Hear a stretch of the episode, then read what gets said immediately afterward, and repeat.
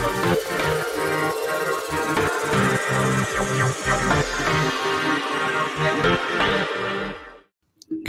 Monday morning, everyone. No, it's Tuesday morning. Uh, it is February 15th.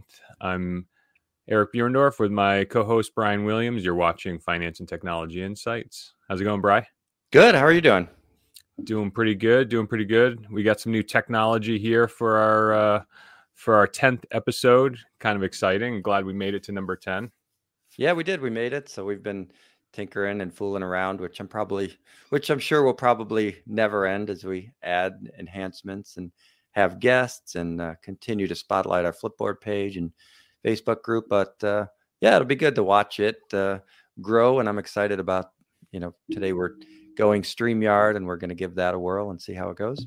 Yeah, the podcast has been sounding great. I mm-hmm. think that we've been getting pretty good feedback on that. Mm-hmm. Um, the videos we've been... or no feedback, right? right. Podcasts are one of those things you want feedback and don't want feedback at the same time, right? Right, right.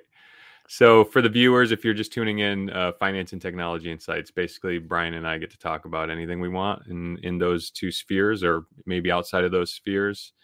Um, we do have a Flipboard.com magazine that you can find in the description links. And we do have we do uh, trim this audio and send it to your favorite podcast. So if you prefer to listen to us uh, make sure you subscribe there. So um, yeah we're getting it going. We're on episode number 10 and that's a milestone for us because i think um, did you see uh, normally we talk about our uh, we cover we go to the flipboard at the end but did you mm-hmm. see the the uh, article that i posted on flipboard uh, about which one was that? It's from entre- entrepreneur.com 10 essential podcasting tips for entrepreneurs and authors oh there you go. And uh, i think we're you know i think we're playing right from that playbook. Number one ma- make content that matters. Uh, oh okay you, you want to bring it up? Yeah it's up hit that hit that link there and and uh, scroll scroll with me. And we'll uh is it coming up? Is that it? Yeah 10 essential yeah, podcast yeah, tips. So let's just blitz through this right? Number one make yep. con- content that matters.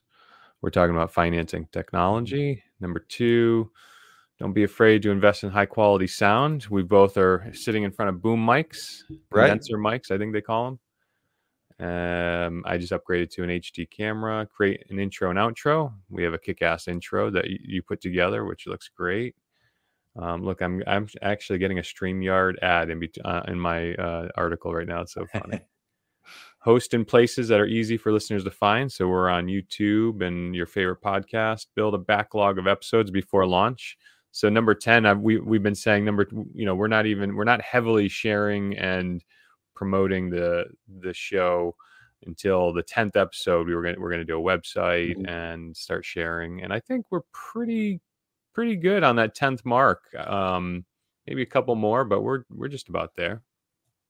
And the next one, use your website and SEO. So we'll start, we'll put together a website and, and um, cross promote that. And then number seven, promote your show across every platform. I think we're about to do that. Mm-hmm. Be consistent and patient.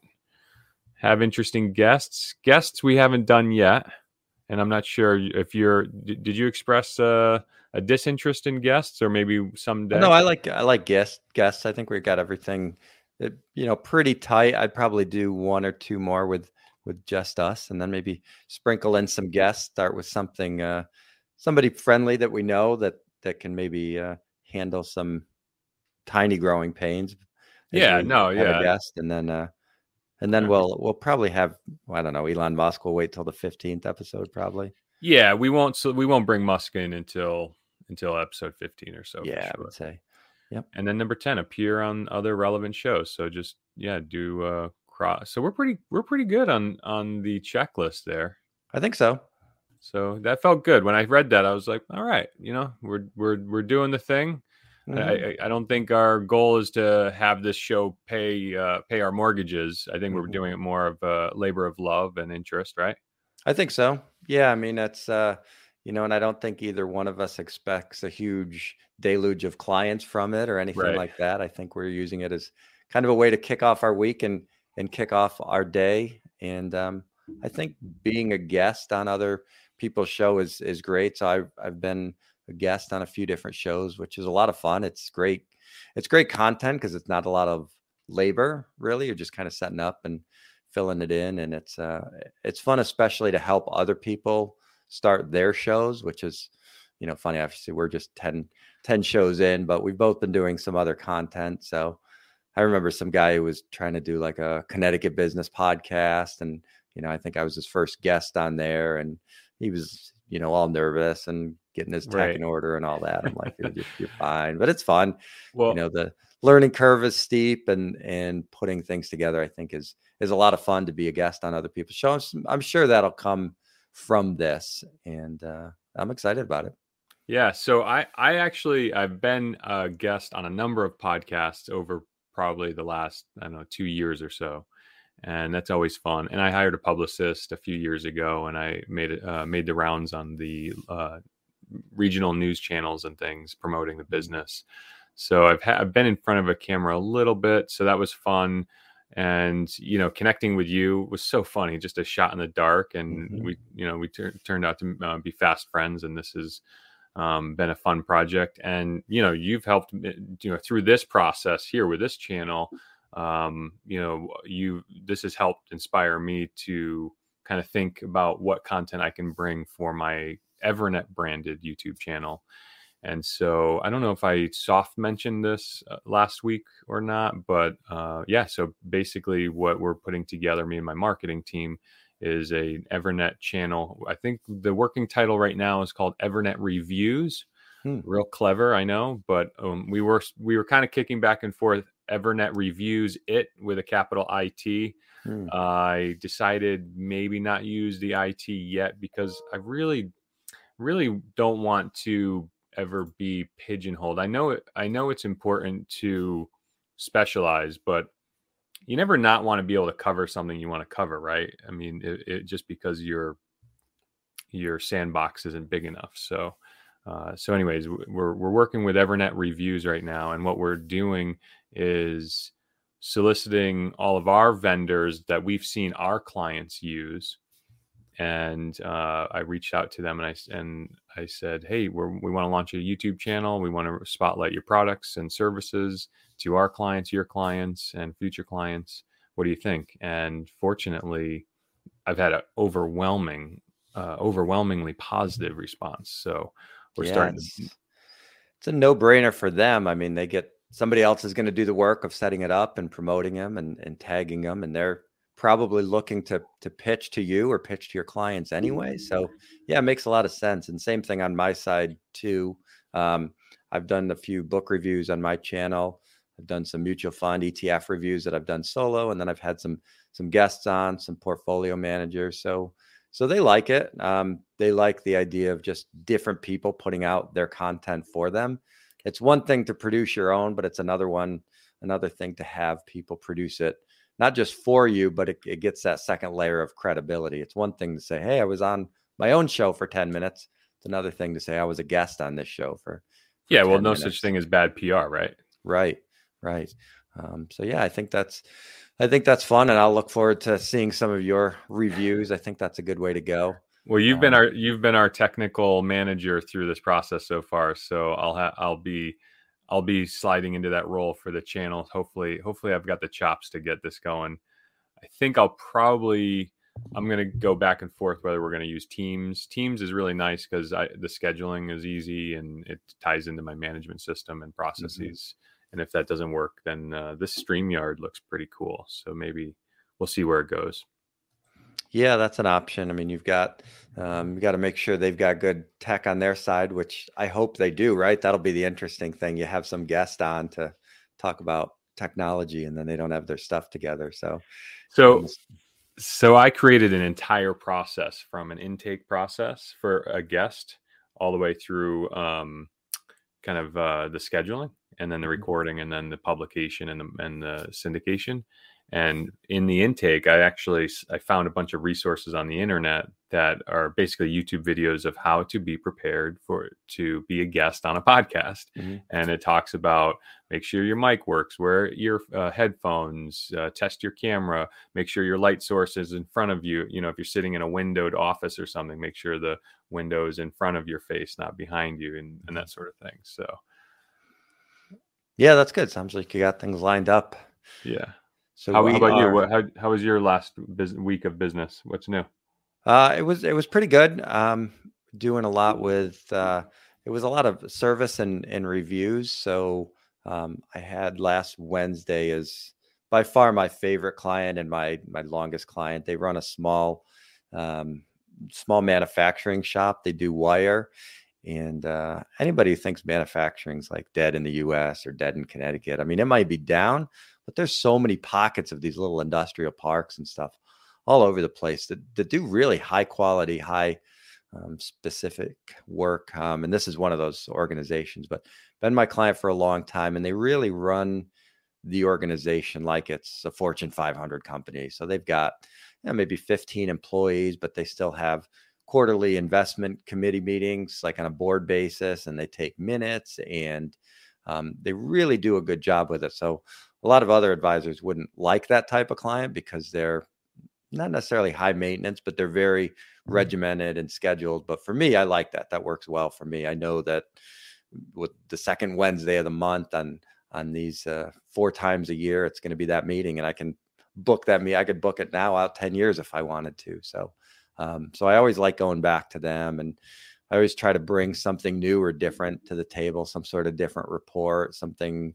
Because at this point, it's really just an educational type meeting. I'll even sometimes pick a a vocabulary type term or some investment term and just kind of explain that to the group. So, um, you know, they've got 100% participation. Everybody there contributes.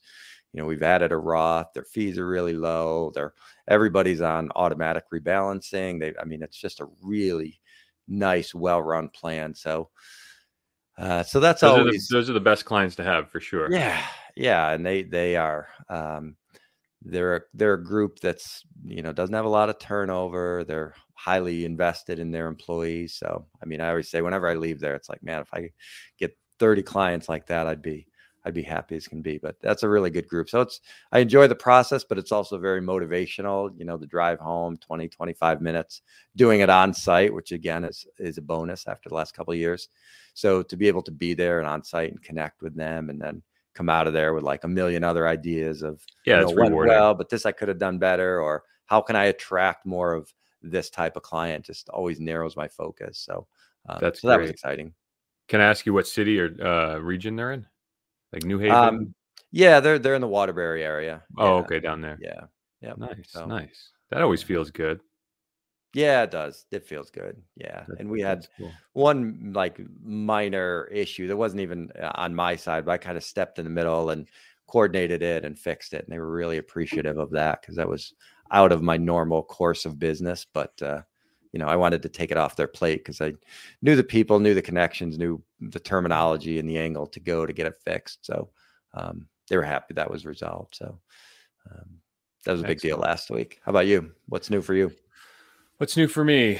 Um, so I started uh, um, consulting other IT companies, which which is really kind of exciting. Mm. Uh, I've been I don't know if I've mentioned this over the past few uh, recordings, but I've been particip- i am a heavy participant in some community forums surrounding our industry and our uh, the products and tools that we use to run our businesses.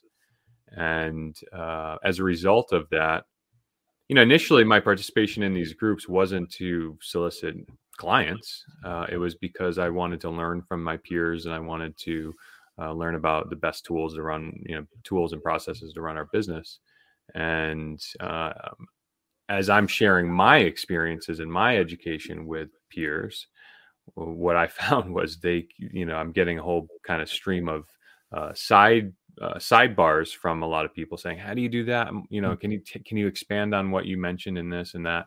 And a couple weeks ago, I think um, at the beginning of this month, I, I sent a post on all my socials. I said, it took me eight minutes this month to invoice. How'd you do? and, and, honestly, that just set, set it on fire. And so many people just came out of the woodwork and said, how are you doing eight minute invoicing, monthly invoicing? And uh, it's something that I'm proud of and something that I'm, ex- that excites me. So, um, just sharing that with some other businesses. And I actually, um, you know, got a couple new clients out of it just uh, as consulting, you know, uh, uh, contracts, which was exciting. So um, it's really rewarding. I mean, that's why I started this company, and that's why you know we do what we do because it's um, it's re- very rewarding, um, sharing knowledge and helping people. And of course, the, you know the revenue model surrounding it's wonderful, but um, it's really rewarding work to, to do what we do. And and uh, so that was last week. And so yeah, the the um, uh, consulting for other IT companies and the forthcoming YouTube channel. So that was our that was that kept me pretty busy last week.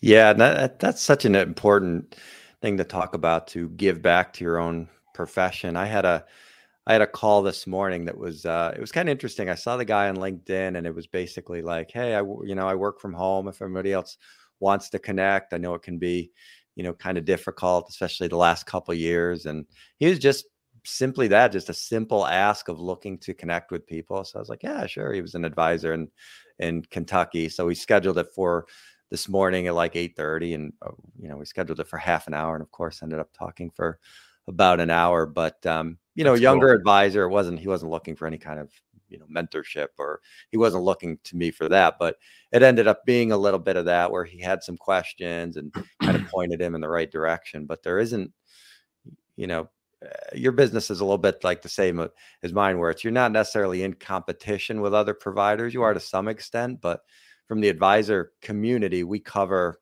like less than 10% of the population. So it's about us sort of together getting out there to help the other 90% of the people out there. Um, and certainly somebody who's not geographically competitive or something. But I think that's really important. It reinforces what you know and um, reinforces what you don't know and helps your profession move along. So I think it's great you're doing that. Yeah, thanks. So uh, how did you do this weekend? Would you guys, would you and the family do this weekend? Yeah, well, Sunday Sunday was the Super Bowl, so you know we ah, talked ah, about right. that with our three year old. So um, that was kind of interesting. We're not, you know, on a Sunday we're not sitting there for nine hours watching football like some households do or whatever. But we usually have it on. My wife's a Steelers fan. I'm a Giants fan, um, so we didn't even sniff the Super Bowl this year. But um, but we kind of you know try to teach him about it and like what it is, and so he was all excited about it, of course, because he's excited about everything. But uh, now he watched that and uh, he was into. So was it just a three? You guys just stay staying at home for the Super Bowl? Yeah, yeah, we stayed at home. We we did have an invite to go somewhere, but he ended up picking him up Friday early from school because uh, he had a illness issue, not COVID related, but just not um, feeling well. Yeah, so we we picked him up early on Friday, and so I reached out to uh, the invite on Sunday, which was kind of iffy anyway, and I just said, you know what, if he's sick on Friday, I'd rather not take him anywhere Sunday. So obviously they were understanding of that and appreciated right. that, but right. Um, so yeah, he was into it. He liked the uh, the Jurassic Park trailer. He was intrigued by that. Oh yeah, another another Jurassic that, Park.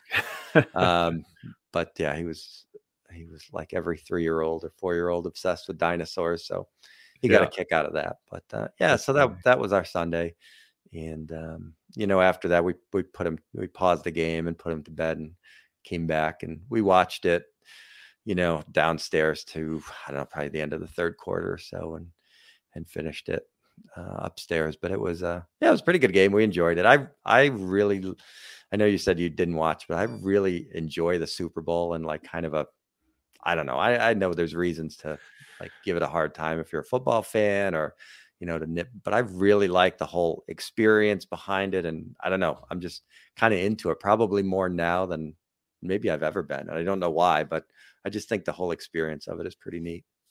So, you know, we didn't have a horse in the race, so to speak. Mm-hmm. Um, you have to understand for the last 20 years, it was a 50-50 chance that our guy was going you know our team was going to the super bowl and um yeah so it's uh, it's hard it, you know when we when the the Bucs were knocked out in the playoffs it was kind of that that felt like the end of our season. Um, but we we had an invite on Sunday to go to some friend's house, and so we did start the game at their house. And I got to tell you, we were having so much fun in conversation, anyways, that we it was kind of on in the background. It, and they have a beautiful home with a they had a 70 inch you know flat screen TV above their fireplace, and they have this great open concept house. And um, but we were kind of at the um, kitchen island, just kind of dogging wings and and um, having great conversation.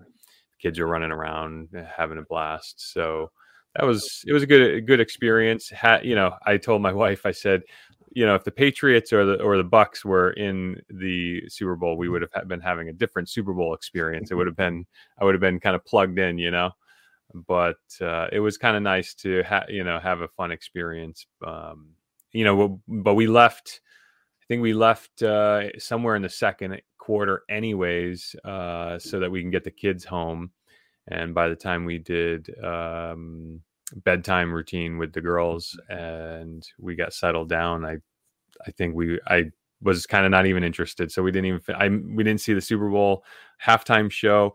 I know that that was real popular for our age group or my age group, and um, I still haven't even YouTubed it. So I, I, I haven't even watched it. So that was that was our Super Bowl. Uh, before that, we had, uh, you know, I don't know if I said this either, but my daughters are all of a sudden, you know, I think as recently as two months ago, our our weekends and evenings were all of us on the, you know, not the whole weekends per se, but you know, our TV time uh, in the evenings was the four of us on the couch, wraparound couch, watching you know some kid friendly content, and and maybe once in a while the girls would be on their iPads, but they would be with us on the couch and things. About two months ago, my nine year old just all of a sudden became a social butterfly. So she's you know, floating around the house or upstairs in a room, mm, FaceTiming with her friends and playing Roblox and things. And and so we had the we had the five year old a little bit, but now I think she's starting to see what her what her sister's doing, and so she, sometimes she attaches to them and plays Roblox, and all of a sudden I you know. Like last month, I look over. I'm like, it's all of a sudden me and my wife on the couch alone, and um, we're adjusting to that. It's a bittersweet. Uh, I was I just wasn't prepared for that. So um, and to that vein, um, they're just having all of these social functions, sleepovers now, mm-hmm. and um, and uh, we went. We took the girls like we had, I think, six girls. We took on Saturday to the to the trampoline park, which was hilarious. And then um, Sunday morning, my five year old had three plays. So she had she she was booked. She had a play two play dates before the mm-hmm. she went to the trampoline park again with um, the girls across the street were invited her, and then she um, invited a boy a boy from her class over um, before the Super Bowl, and then we had the Super Bowl at our friend's house. So it was a, a social packed uh, weekend that I'm not yet sure I'm I was prepared for. Yeah, it's crazy how busy they get so young now, right? Yeah, that's, to... that's not that's sand sports. So we're not even right. You know, we're in between sports right now. Mm-hmm. So yeah. Yeah, we're trying to figure out where to do my son's birthday party at the end of April, where we're going to have that, and probably do a, a, party with kids in his daycare, and then a separate family party. So maybe one Saturday, one Sunday, one in the morning, one in the afternoon. Who knows? But uh, so it begins, I guess. Yeah, yeah, and it, it just it feels like it's too fast. You know, mm-hmm. the five year old turned five in November uh, my 13 year old, uh, my son turned 13 yesterday. Uh, the nine year old turned nine on a week ago. It's just it's uh, it's going by too fast, and mm-hmm. like I said, I'm not sure I'm prepared for it. But yeah, time I mean, mar- time marches on. Yep, it just it creeps down and it and it escalates. We were talking yesterday about the uh, Valentine's give outs at the daycare. I mean, we we bought a little package of dinosaur valentines and wrote everybody's name on them like you'd expect most people do but some parents did these big gift bags with stickers and lollipops and you know gummy gummy fish and all this kind of stuff and it's like man it just it just now then you feel like if you don't do that then you're you know missing out on something i my favorite ones were these two kids just cut out hearts and regular white paper, copy paper, and just colored them, just scribbled on them with crayons, and then I had names on the back. To me, that was perfect. But you know, there's always one parent who goes above and beyond. So that may or may not be my wife. yeah. but uh, no, it's fine. I mean, it's great that they do that. But uh, you know, and then with the parties, if somebody does something, then you know, we're not ever going to get caught into that sort of race of of outdoing somebody. If, yeah, no, I, I it's not a one. She doesn't do it for one upsmanship. She, she, honestly, it's so funny. She does it out of the pure joy of it. Mm. She the the their arts and crafts just crazy. Um, so yeah, I can. But they did all come. They both came home yesterday with bags of of pencil. They don't do candies and treats anymore in, in mm-hmm. our schools, so it's pencils and all these widgets and fidgets and rubbers and plastics. I'm like, oh god, these things are just gonna like land in the ocean at some point, and I just wish they would stop.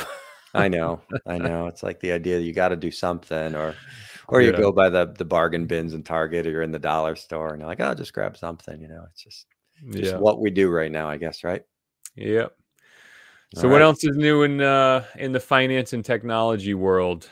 What well, I guess this could on? probably tie into our Super Bowl story and and talking about that. But you know, the two big ad buys were on the electric vehicle front and ah, yeah. the crypto front. So I thought that was kind of interesting. And uh, I did see some headlines on that. with their QR code ad, which was controversial to some extent, but got them a lot of a lot of media play, which was obviously what they were looking for. So, did I um, see some headlines that the the QR code was broken, it didn't work, or did they just crash the server? Yeah, just it just crashed the site. So, oh, okay. Imagine yeah. imagine spending a couple million on a QR code that like the intern coded wrong. right, right. I know. A, That's yeah. kind of what the headline that I saw was alluding, and then I saw one that indicated that maybe the QR code was crashing. Yeah, yeah. Yeah, and it was funny. It kind of bounced around the screen, playing against the playing on the office when they had that scene when they remember watching the screensaver go around the the TV. So I think yeah, playing off that theme. So did you um, see it live when when it played? I did. Yeah, I was playing playing pretty close attention because the the crypto ads they didn't put out ahead of time like a lot of other advertisers. Oh, did. Oh right, so, right. Yeah, so those you those you had to wait for, but uh, I don't know. So I like the ads. I know I know some people said the ads weren't that great this time around. But we don't watch a ton of live TV anyway, so pretty right. much any ad is going to be new to us. Uh, same here, same so, here. So was the QR forward. code what what was the QR code? It was it was from Coin Coinbase uh, or uh, crypto.com I think it was, but it it just took people to their website. And and what was the what can you describe what the commercial was? It was just a QR code just bouncing around the screen. Yeah, it was like that old like Windows screensaver that that kind of went around the the screen and okay. uh, the joke from The Office was they were always trying to get it to land perfectly in the corner. Uh, oh, okay, I got it. Yeah, got it. yeah. So there was, you know, on The Office, there was a point where it kind of came close, and um, so it was it was that sort of theme where you're watching it bounce around the screen. And, and how long did it run for? Like a minute? Uh, no, I think it was 30 seconds. Yeah, did it feel it like an awkward length of time intentionally? No, because you're kind of glued. You didn't know if it was just going to be that, or you you didn't know if I don't know. This was very celebrity driven uh, Super Bowl as far as the ads are concerned. So you didn't right. know if you know the Rock was going to come busting through the screen or something. So um, so I think that's why people were watching. I can't. I mean, people did it obviously because they they crashed the website, but I can't imagine like getting my phone out and going over and scanning it. I, right. I guess people do it for fun or whatever. Right. But um, yeah, so, so that was that was kind of interesting. What else? What else? Uh, what other commercials were uh, finance and technology? Did you say there were e- EV commercials? I'm sure there were EV commercials. Yeah, there were a few, and I don't follow that market as, as close as you do, but the the car ads were big. Um, so I read Polestar. Have you heard, heard of a company yes. called Polestar? So Polestar yep. is, I guess, Polestar is an independent company now that was spun off of the Volvo's Formula One team. So okay. I don't know if you if you're familiar with like the Shelby brand or the AMG brand mm-hmm. for mm-hmm. uh, um, Mercedes. Yeah. The those are like you know the performance ho- uh, shops that take take an OEM's uh, car and kind of you know juices it up or whatever or mods it and makes it high performance so um i guess polestar was that for volvo and so they uh, a couple of years ago spun out as their own company, and so they are producing the Polestar 2, which is a, electric vehicle. It's a sedan, four door sedan. I think it's critically acclaimed. Everybody's loving it. I think it's a beautiful car. And the headline I read was Polestar takes a shot at Tesla and says um, it, it, it, kept they kept scrolling like um, sentences that began with the word no. So like n- no gimmicks, mm-hmm. no uh, shame, no I don't even know what it was. And then one of them was no trips to Mars, which was a clear shot at, at Tesla. Mm-hmm. And I may have even posted on that. I did post on it, yeah. So I posted on that. If you want to bring up our sure. um, uh, our finance and technology insights uh, magazine on Flipboard, it's the one on the bottom left there. And so my comment on on the article was no charging network, no autonomy, no ad, no non-advertising, and then no Giga Nevada, Texas, Shanghai, and Berlin. Mm-hmm. So um, the Twitterverse kind of trolled him a little bit for I think that some of the things I mentioned, but still a beautiful car. It's still nice to see that the EV market's heating up. I saw another article too. I didn't pin it, but you know the uh, the EV market has quadrupled just in the past two years. I mean, it's easy to quadruple when you're at one percent of the global. EV market. Um, but I've seen reports that Europe is up to eight percent EVs now, electric vehicles, mm-hmm. and globally it's uh, as high as five percent. So it's it's coming. If you're not ready for your electric vehicle, it's coming. Yeah, no, that's that's really exciting stuff. And I think there were a couple companies that actually took some some shots. Sales, Salesforce had a similar message when they, you know, kind of went at the the Bezos Musk kind of thing, saying your your new frontier is is right here on Earth. I think that was their commercial, um, just talking about all the, you know, parts of you know we've all there's tons of parts of the earth that none of us have have explored and and all that kind of stuff and talking about how salesforce is really focused on on what's what's here and now and i guess sort of the living in the moment type of theme. So um yeah i mean i guess they're easy targets for um nothing says innovation like let's focus on what's in front of us. Right right let's focus on what we already have.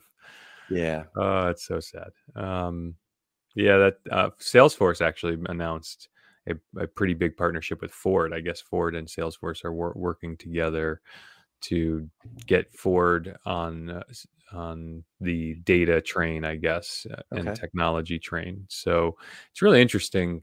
The the you know one of the things that and i'm not a tesla fanboy and and my wife and kids i'm trying to get my wife to buy a tesla because I don't want a Tesla. I, I, want I want more of a classic SUV. Like I would love the Ford Bronco in an EV. Mm. I don't know if you've seen the new Ford Bronco. Yeah.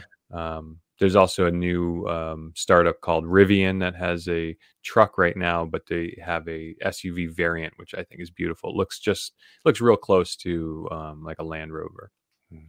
But I'm not a Tesla fanboy at all, and um, but what is unique with Tesla is they they view themselves as a, essentially a technology startup. And in fact I think they would even say that they are they don't view themselves even as a car company.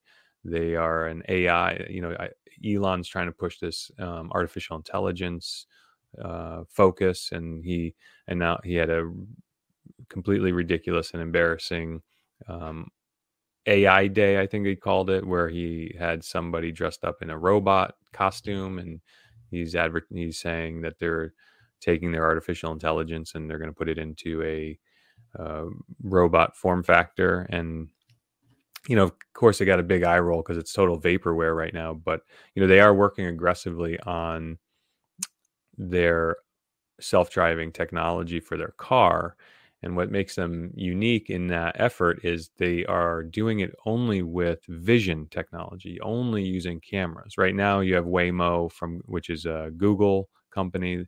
You have Cruise, which is um, owned or uh, heavily subsidized by GM, and those guys are using lidar technology, which is laser radar, uh, which actually is a scanning thing that will will actually create a digital representation of the 3D environment that the car is in, and then they use algorithms and things to navigate the physical objects. What what uh, Tesla is doing is they're they're interpreting the world just by ca- using camera ocular technology, and I think that's I think what his he's anticipating is if they succeed in doing that well, they will be able to basically adapt that artificial intelligence to any form factor. And if you really kind of think about it, you're like, well, yeah, I guess if you can get a car to use cameras to see and interpret the environment and give it some, uh, you know, uh, leadership algorithm so that it can achieve its whatever its function or virtue is in a car, it's to drive safely on the roads.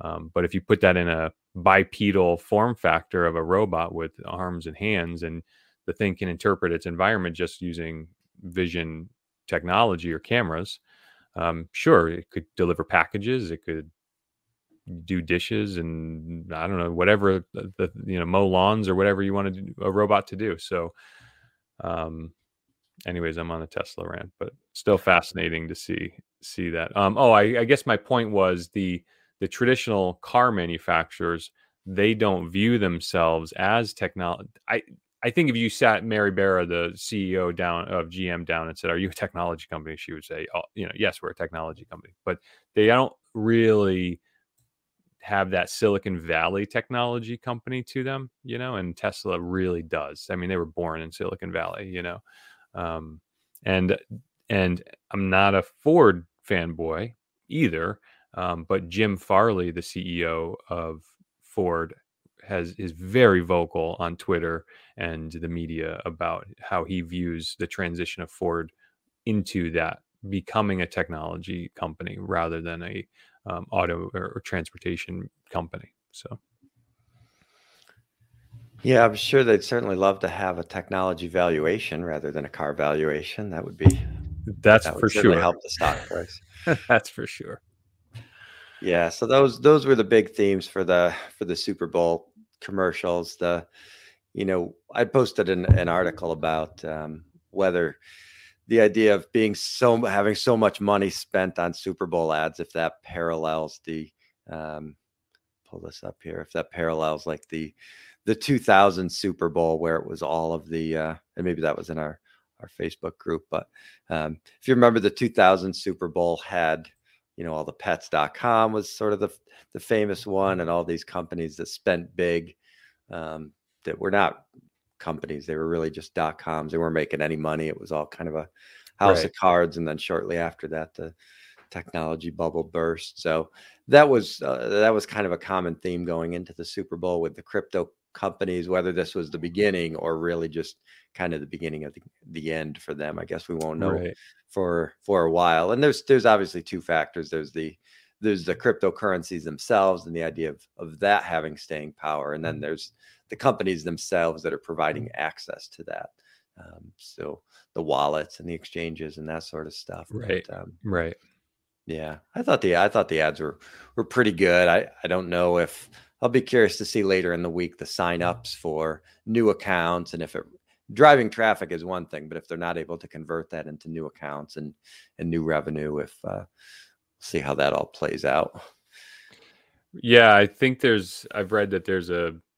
You last year there was a, you know, when the economy was hot, it was there was money going driving into crypto kind of in unprecedented volumes and it seems like there's a significant cooling on that right now so it, yeah. it will it will be interesting. I think, you know, I've already said my piece about crypto. I was as as with a lot of things, I'm sometimes late to the dance. And mm-hmm. um, yeah, when crypto was coming up over the last eight years, I um, I didn't see any I didn't see any I didn't see any value in it.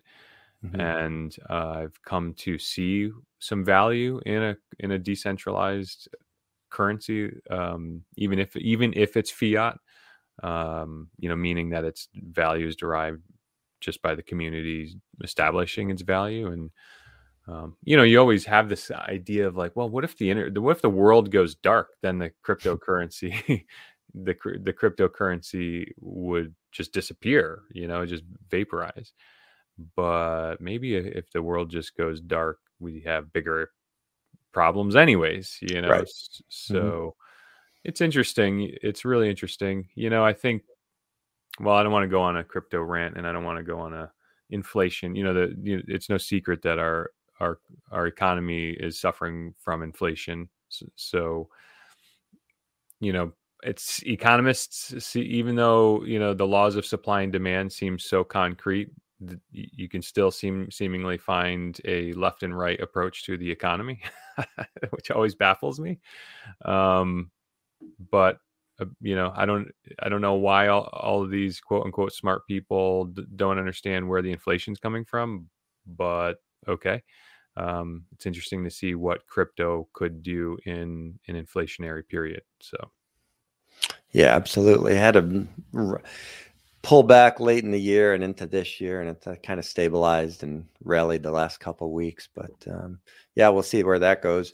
The other theme I thought was interesting is the number of states that are coming on board with with online gambling, and you see millions of ads right, DraftKings and and FanDuel, which I think is fairly dangerous, um, just because there's so many young people involved and so much, you know, along the same lines, but a lot of a lot of money floating around, a lot of people staying at home, a lot of people who didn't do vacations and things like that, and now they're putting it on how long the national anthem's going to be. Um, and just the amount of in-game bets because so much of gambling is emotional anyway but if you're right, picking a winner on saturday for a game sunday night that's one thing but if you are behind and it's in the third quarter and you're betting on what the end of the quarter score is going to be in the third quarter that's going to be a purely emotional play which can get people into a lot of trouble so um, it's interesting to see the different states that have um, that are pulling revenue from it. So in New York, it's actually taxed at a 51% rate, the gambling revenue to the gambling companies. Um, wow, and they are they're kind of late to the party, but um, but still, even at that rate, the you know obviously with the size of of New York State and in New York City, the wow, population, but you have the the gambling companies rushing to New York, obviously to get in that market.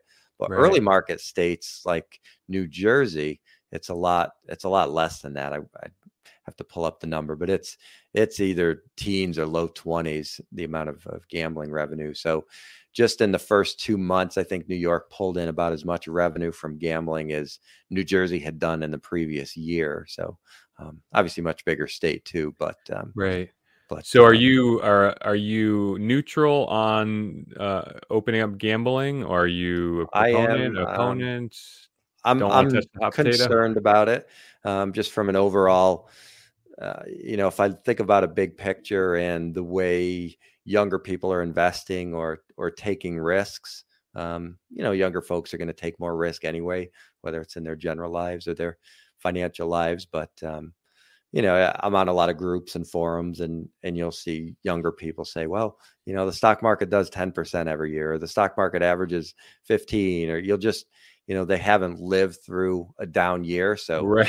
you know when we go through an 08 and they're you know the market's down 39% how are they going to handle that it's Right. one thing to read about it in a history book or run models it's another thing To to live it. you So know to, to actually go through it. So you know the idea that they're taking some additional risks in their investment accounts is one thing but then watching that translate through to things like you know DraftKings and just how how easy and accessible it is it, it does it does concern me. It does scare me a little bit. Um, So I I don't I, I don't I don't know how much older I think you're older than me. I'm uh my wife reminded me that I'm a, I'm 39. I'll be 40 next year. And I mean I I um lean towards the libertarian views, um just not the crazy tinfoil hat wearing views, but I tend to like to let adults be adults and and sometimes that means making good choices and sometimes that means making bad choices and um you know, uh, when I look at gambling, for example, um, you know, we live in Connecticut, and you know, the the government has had a monopoly on gambling for years, mhm. and that's called the lottery system. I mean, that's gambling, right? So, you know, there's always these these caveats with uh, and these moral hazards when the government gets into the business of legislating behaviors mm-hmm. and it's like alcohol you know um, alcohol is legal but marijuana has largely been illegal and i know that debate rages on but quite frankly as somebody who has seen uh, what alcohol can do to f- friends and family for many many years you know getting high is getting high mm-hmm. and i know that doesn't solve the the great debate but um anyways uh, and then when you look at look i have investments i'm an investor but i'm not a big gambler um but i would say that investing is gambling and i don't know what your response to that would be I, would be curious to hear that but um it's it's measured risk you know and there are but uh, anyways, um, so anyways, that's what I feel about gambling. So I say, open the casinos and and and uh, open open those channels and let let people uh, do what people want to do. And uh, yeah, there's always going to be the people get harm that that cannot self regulate and and you know there is a social impact uh, and impact there. Hopefully, the state will you know route funds towards education programs and support programs just like they do with alcohol mm-hmm. and and um, other and other things like that so that's yeah. how i feel about it i mean of course i don't want anybody to get hurt but i also you know adults got to adult right and it's and it's relatively i mean gambling obviously isn't new but the idea that you can sit on your couch and you know potentially place life altering bets with your with your thumb is, is i'm I make I make all my trades from from my my brokerage account right on the couch. Right, right, and uh, yeah, right. But but making a trade midway through third quarter, uh, and that could you know it's it's either going to happen or it's not going to happen. You know, whereas the stock market, for the most part, it's it's not necessarily your the AB proposition isn't I'm going to double my money or lose all my money. That's not. I would argue. I, I would argue it is though, right? Yeah, but if you well, if you buy Apple, right? I mean, in 15 minutes, there's no possible way that you're either going to lose all your money or double it. Like that's not not going to happen. Whereas in gambling, that's definitely what it is. I, you know? I, so, I, I mean, I don't know. You're sitting there, you know, waiting for a quarter quarterly earnings report to come out, and you're sitting on the buy button uh, for Facebook. How'd Facebook do on their last quarterly earnings? Yeah, but there's a big difference between being down 30% and being down 100%. 100% you can't come back from. That's that's the difference. And, you know, the, the, uh, an, an, investment could potentially come back over time. A hundred percent loss is never coming back. You know, there are certainly aspects of the stock market that are gambling. You know, if you get into options and that sort of stuff, I mean, that could, that's very much that is that AB proposition. Either it hits or it doesn't. Um, so whereas that can be considered you know right on the line of investing in, in gambling but um, yeah i am a little bit concerned about the accessibility and i think most of the feedback has been just we don't it's so early we don't know yet right? Have has have the states done the research yet? Do we know how this how this plays out? Um yeah so we'll see. The debate rages on. I love yes. that you and i have a spirit spirited i love that we we are not on the same talk track on everything. So it's yeah. it, it no, makes def- for good not. good dynamic. Well, we're on questions that there are no answers for, right? I mean, even you know, you obviously want to let people do their own thing, but we have regulations on pretty much everything. I mean, you you can drink, but you can't drink and drive. You can, you know, there's all sorts of you know hey, look, ways people can do harm. Uh, I think the concern is when it spills over into society and people are doing things that don't just harm themselves but could potentially harm others right that's always usually you know you can drink as much as you want sitting in your basement as soon as you get behind the wheel then it's like all right this is a whole different ball i totally so, agree with you i totally um, agree with you yeah so from a gambling standpoint are we you know I mean, there's a million conversations. I mean, the biggest gamble might be a college education, right? You're going to come out four years later and you got three hundred thousand dollars worth of loans and and no job. I mean, I think a lot of people have played that game. Yeah, uh, wager yeah. wagered on that. Yeah, sure. So that's um, but yeah. So, anyways, so that was a big topic over the weekend. I know a lot of people wrote on that. The number of states. I think we're up to eleven now. Um, that allow eleven legalized gambling states. Yeah, yeah, and wow. probably about a third of the country. California is not there yet. Um, so you know, if you if you log into one of these apps, you know that they have your location services or whatever. So so there were people driving from New York City across the George Washington Bridge to New Jersey, sitting oh in the par- parking lot and doing their DraftKings. Do you know if that's how they are um, establishing your the oh, locale? Sure. It yeah. is, with the location data of the device that you're logging in. Yeah, absolutely. Oh, that's so fascinating. Well, there, there's another case for all those VPN services that you see advertised, right? Right, right. I mean, yeah. I mean, obviously, there's ways around those and do different that's things. Wild. yeah, people are doing that people are driving across bridges and all that kind of stuff and and that's how it accelerates right because then new york says geez look at all this revenue we're losing completely and you know look how bad it is for the environment that all these people are getting in their oh, right right for the environment of course you know? right. so then new york does it so then you know everybody that borders new york has to do it because wow look everybody's leaving connecticut to go to new york and do it do you, but, do you how long have you been in connecticut a connecticut resident um i guess since uh 96 i guess you could okay, say so you have plenty of years yeah. yeah. so you have plenty of uh, um, memory of uh, the state of connecticut not treating us like adults on sundays right oh yeah sure so yeah. we could the, um, we call them package stores in mm-hmm. connecticut mm-hmm. for some reason but the liquor you know liquor sale beer and liquor sales were illegal at the retail in um, Connecticut for years up until I don't know what they changed that five year, five or so years ago. They yeah they opened up retail sales of uh, liquor and alcohol um, on Sundays. Yeah, they're called the blue laws, right? Yeah, and it was even after nine o'clock, right? It was nine o'clock after nine o'clock, and then on Sundays. Right, Sundays were closed, and it was I think it was eight o'clock. Was it? On weekdays for yeah i think it was eight o'clock for a million years and then i think the same same law opened it up on sundays and to 9 p.m i think on weekdays.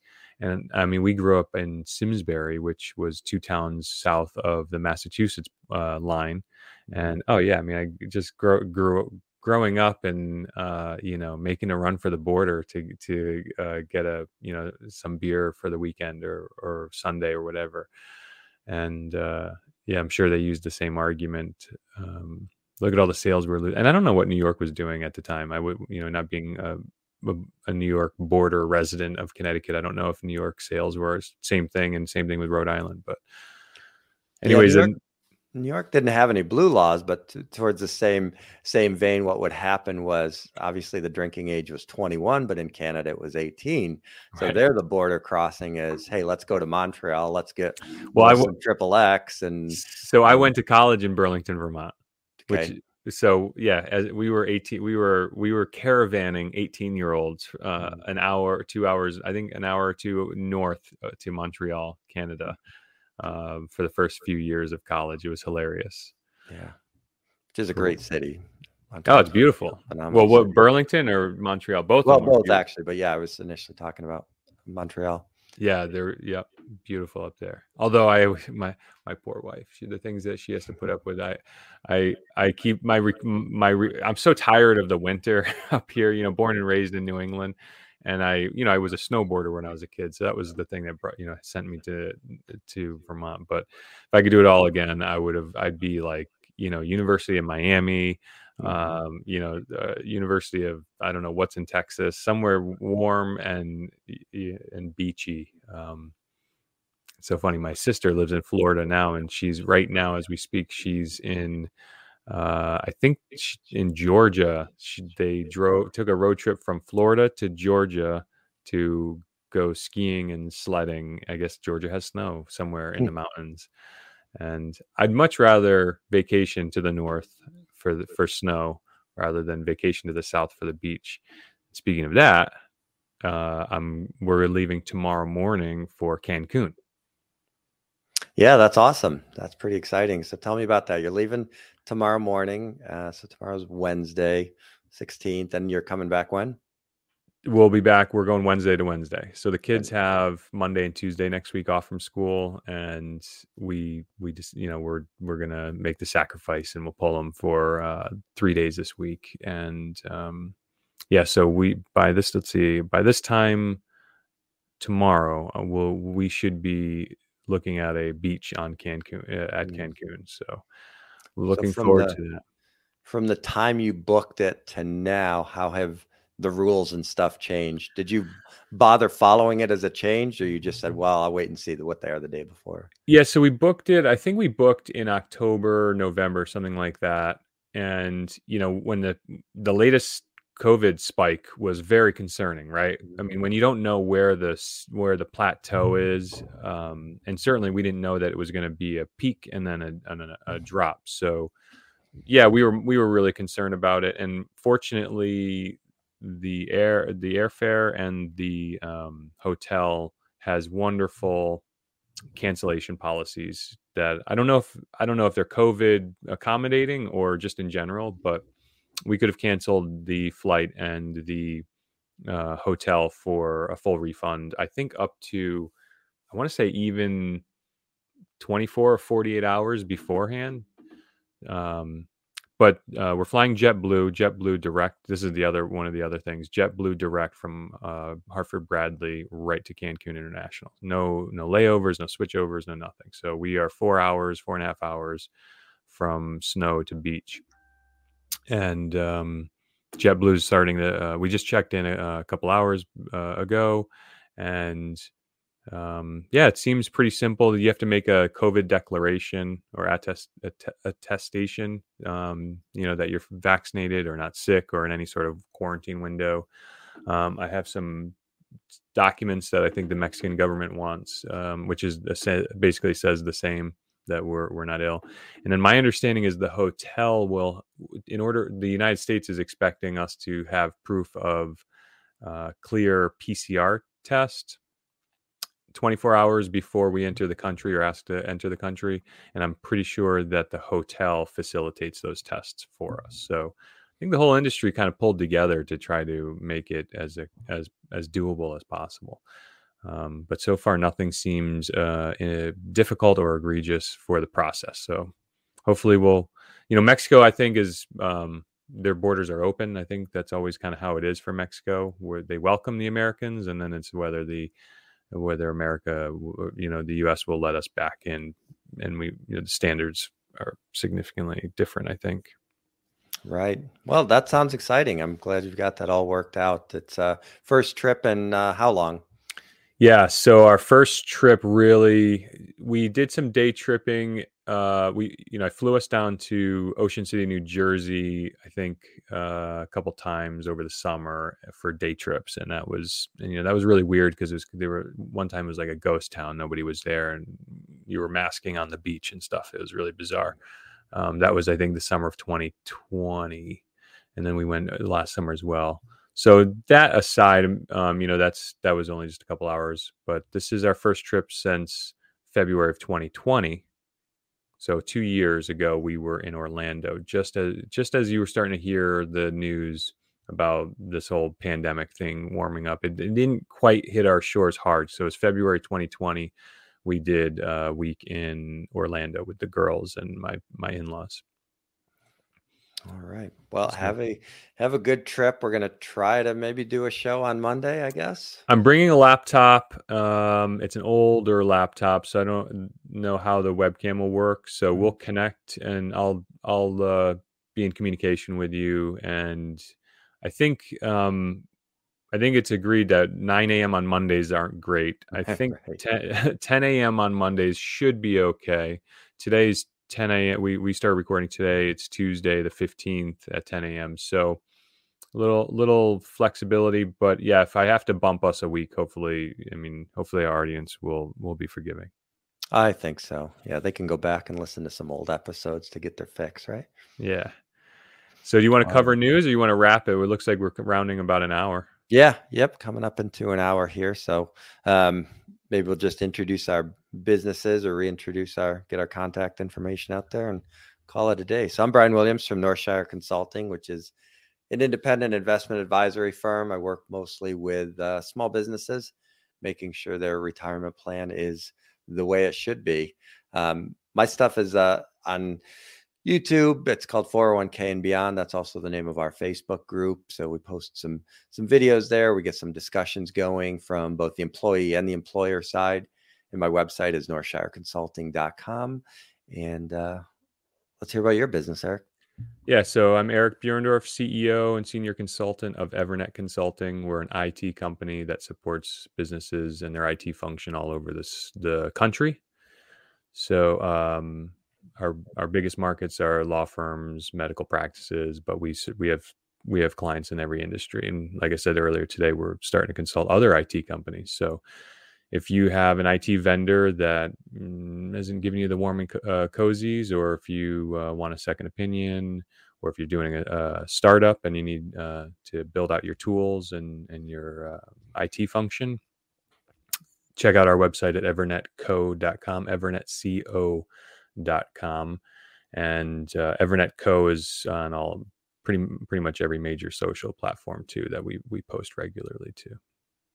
All right, sounds good, and we'll see you next week, maybe, but if not, uh, two weeks. Yeah, and this is our new video with the Streamyard. I'm looking forward to seeing how that how that shows up. Bye, All everybody. right, sounds good. Thanks, Brad. See